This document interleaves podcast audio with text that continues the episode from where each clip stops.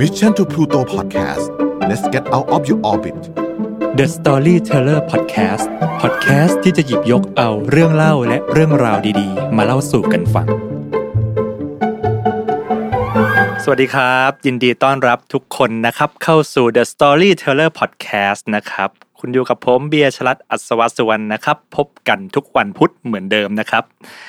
ก็วันนี้นะครับเราก็ เรียกว่าสรรหาเรื่องราวดีๆนะครับ แล้วก็เรื่องเล่าของบุคคลหลาย ๆ คนที่มีชื่อเสียงแล้วก็สร้างแง่คิดแล้วก็มุมมองแรงบันดาลใจต่างๆ มานะครับ วันนี้ผมอยากจะพูดถึง ให้เราลองคิดดูนะครับว่าถ้าผมพูดถึงผู้ชายผิวสีคนหนึ่งนะครับ ซึ่งบุคลิกของเขาเนี่ยเป็นคนที่ดูใจเย็น หน้าตาดูใจดี การปรากฏตัวทุกครั้งครับ มักจะมาพร้อมกับรอยยิ้มที่ดูมีเมตตา แต่ด้วยแววตาครับที่เต็มไปด้วยความมั่นใจ และเกือบทุกครั้งครับ ที่เราเห็นเขาปรากฏตัวครับ เขามักจะมาในชุดผ้าบาติกสีเหลืองครับอ่าแล้วคุณคุ้นๆกันไหมครับ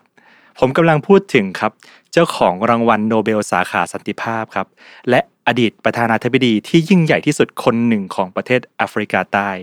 เนลสันแมนเดลานั่นเองครับ รัฐบุรุษแห่งแอฟริกาใต้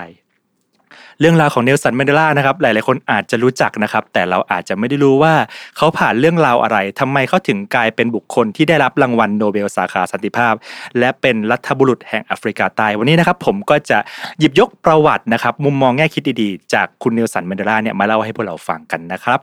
เนลสันแมนเดลานะครับก็เกิดเมื่อปี 1918 นะครับเขาเกิดที่หมู่บ้านเล็กๆครับอยู่ทางตะวันออกของประเทศแอฟริกาใต้เป็นหมู่บ้านที่นอกจากเล็กแล้วครับก็ยากจนด้วยครับ พ่อของเขาครับมีอาชีพก็คือเป็นหัวหน้าหมู่บ้านนั่นเอง ซึ่งในขณะนั้นครับในปีที่เขาเกิดครับแอฟริกาใต้เนี่ยครับยังเรียกว่าอยู่ในช่วงสงคราม เต็มไปด้วยสงครามและสิ่งสำคัญเลยก็คือ มีวัฒนธรรมการเหยียดเชื้อชาติและเหยียดผิวอย่าง เรียกว่าต้องแบบเต็มรูปแบบเลย มีการแบ่งแยกอย่างชัดเจนครับในมาตรฐานการใช้ชีวิต รวมถึงสิทธิขั้นพื้นฐานเรียกว่ากีดกันอย่างสุดฤทธิ์ครับระหว่างชนชั้นผิวขาวและผิวดำไม่ว่าจะเป็นสิทธิในการเลือกตั้งครับ ซึ่งคนผิวดำเนี่ยจะไม่มีสิทธิ์ในสมัยนั้น รวมถึงการพักผ่อนตามชายหาดเนี่ยครับก็คือถูกสงวนเอาไว้ครับสำหรับคนผิวขาวเท่านั้น ซึ่งณตอนนั้นครับต้องบอกว่าเนลสันและครอบครัวครับใช้ชีวิตอย่างยากลำบากเป็นอย่างยิ่งในประเทศแอฟริกาใต้ แต่แน่นอนครับสิ่งที่ถือว่าอาจจะเป็นความโชคดีส่วนหนึ่งก็คือ คุณพ่อของเนลสันแมนเดลาครับเป็นบุคคลที่เห็นความสำคัญของการศึกษาเป็นอย่างยิ่ง ถึงแม้ว่าพี่น้องของเขาทุกคนครับจะไม่ได้รับการศึกษาครับ แต่เนลสันเนี่ยครับเป็นคนแรกของครอบครัวครับ ที่คุณพ่อครับ สนับสนุนแล้วก็ส่งให้เข้าไปเรียนในโรงเรียนได้สำเร็จนะแต่โชคร้ายครับ คุณพ่อเขาก็เสียชีวิตไปตั้งแต่อายุตอนที่เนลสันเนี่ยอายุเพียงแค่9ขวบเท่านั้นเอง เนลสันเป็นคนที่มุ่งมั่นครับแล้วก็ตั้งใจเรียนเป็นอย่างมากครับเขาสามารถสอบเข้ามหาวิทยาลัยครับในคณะศิลปศาสตร์ได้ ในขณะที่เขากำลังเรียนอยู่ครับ เรียนไปได้ไม่นานครับ ถูกมหาลัยไล่ออกครับ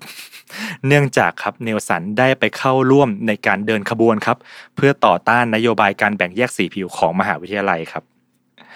ท้ายที่สุดครับ เลยต้องไปสมัครเรียนทางไกลครับแต่เนลสันครับก็สามารถจบปริญญาตรีด้านกฎหมายจากมหาวิทยาลัยลอนดอนได้สำเร็จครับ หลังจากจบการศึกษาครับเนลสันก็กลับมาที่บ้านเนาะซึ่งที่บ้านครับด้วยวัฒนธรรมและเรียกว่าอะไรอะเรียกว่านโยบายของทางบ้านครับ ก็มีเขาเรียกว่าการจับคลุมถุงชนเนาะก็จะให้เนลสันแต่งงานนั่นเอง แต่เนลสันครับก็ไม่ยินยอมครับ ท้ายที่สุดครับจึงตัดสินใจหนีออกจากบ้านครับ ไปอาศัยอยู่ที่เมืองโจฮันเนสเบิร์กแล้วไปหางานทำที่นั่น จบกฎหมายจากมหาวิทยาลัยลอนดอนครับ แต่ท้ายที่สุดครับงานที่เนลสันหาได้ครับคือเป็นงานของคนเฝ้าเมืองเท่านั้นเอง เริ่มทำงานไม่ได้ทันเอ่อได้ไม่ทันไรครับ ก็ถูกไล่ออกครับ เนื่องจากนโยบายการเหยียดสีผิวอีกครั้งหนึ่งครับ สุดท้ายครับระหกระเหินจนไปได้งานเป็นเสมียนครับที่สำนักทนายความของเพื่อนเขานั่นเอง ซึ่งในระหว่างการทำงานครับก็ต้องบอกว่าเส้นทางชีวิตของเดลสันครับก็เต็มไปด้วย การต่อสู้ครับและความยากลำบากครับแต่ในขณะเดียวกันครับ DNA ของเขาก็คือเขาให้ความสำคัญกับการศึกษา ในระหว่างเรียนครับเขาก็จบปอตีอีกหนึ่งใบ แล้วก็เรียนโทกฎหมาย ซึ่งทั้งหมดเนี่ยในบางหลักฐานก็บอกว่าเป็นการเรียนทางไกลทั้งสิ้นเลยนะครับจนมาถึงจุดเริ่มต้นการต่อสู้ทางการเมืองครับ เพราะว่าด้วยวัยเด็กเนาะที่ถูกกดขี่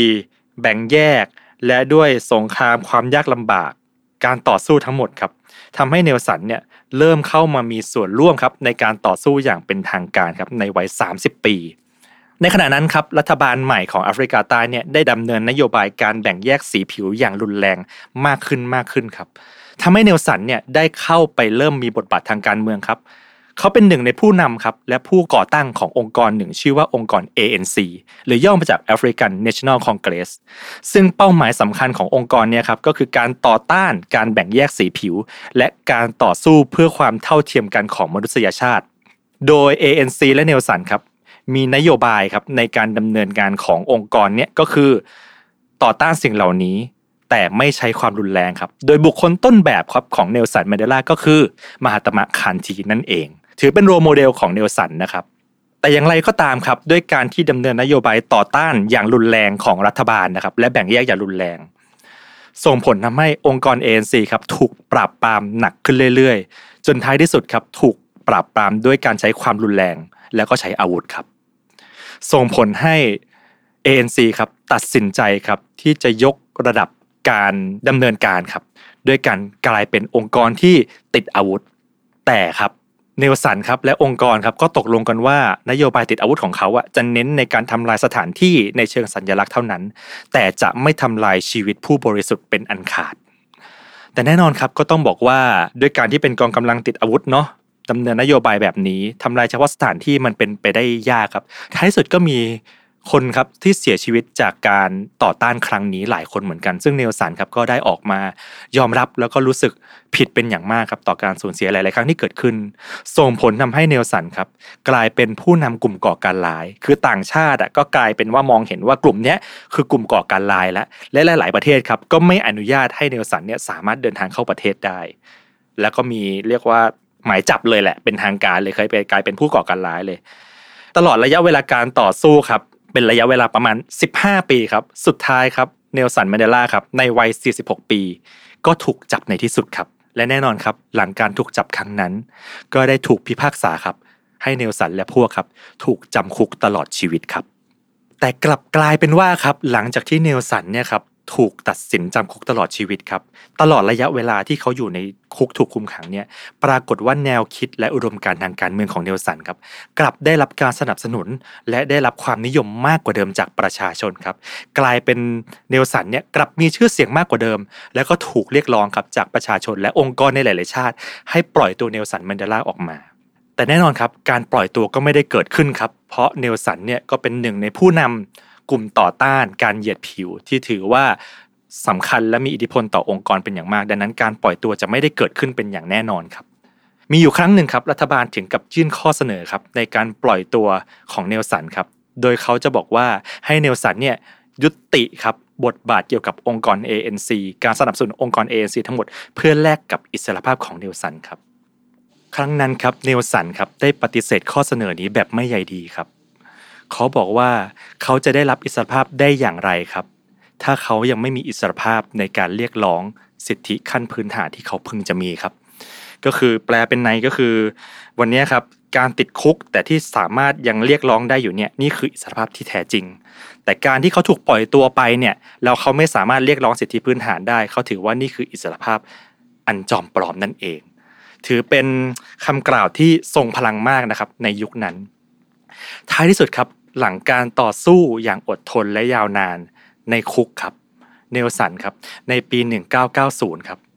เมื่อมีการเปลี่ยนแปลงอำนาจของประธานาธิบดีครับ ประธานาธิบดีคนถัดมาที่ขึ้นมาก็คือ ชื่อว่าเฟเดริกวิลเลียมเดอะแคลร์กนะครับ ได้ขึ้นตำแหน่ง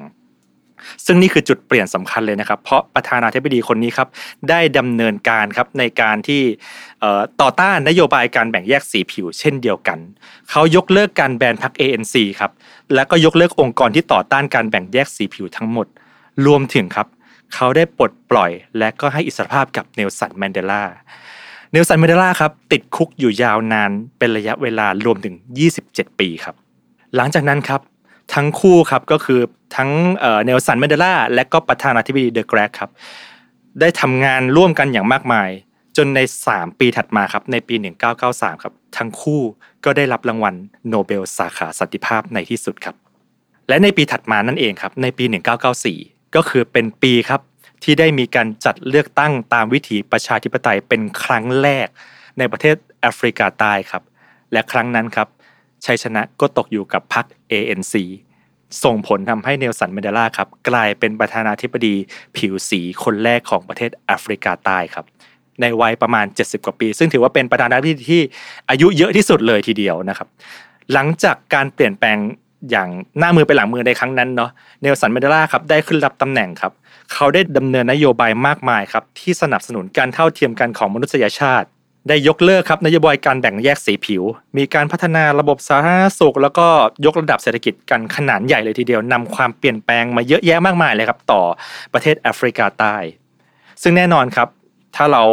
รู้จักเนลสันแมนเดลานะครับเราก็จะเห็นว่าเขาเนี่ยเดินทางทั่วโลกในฐานะทูต เปลี่ยนแปลงและต่อสู้เพื่อชนชั้นต่างๆนะครับแล้วก็ดำเนินนโยบายแน่มากมายเลย และเขาก็ทำงานจนกระทั่งเกษียณครับหลังเกษียณครับเขาก็ประสบปัญหาเกี่ยวกับสุขภาพเนาะแต่ในขณะเดียวกันเขาก็ยังอุทิศตนครับเพื่องานสังคม เดินทางเจรจากับผู้นำระดับโลกเพื่อสร้างสันติภาพ สนับสนุนองค์กรการต่อต้านโรคเอดและงานในด้านสิทธิมนุษยชนอีกมากมายครับ จนวาระสุดท้ายของชีวิตครับ สุดท้ายครับเนลสันเมดล่าก็เสียชีวิตครับ ทิ้งไว้เพียงตำแหน่งอันยิ่งใหญ่ครับ ในฐานะรัฐบุรุษที่ยิ่งใหญ่ที่สุดแห่งแอฟริกาใต้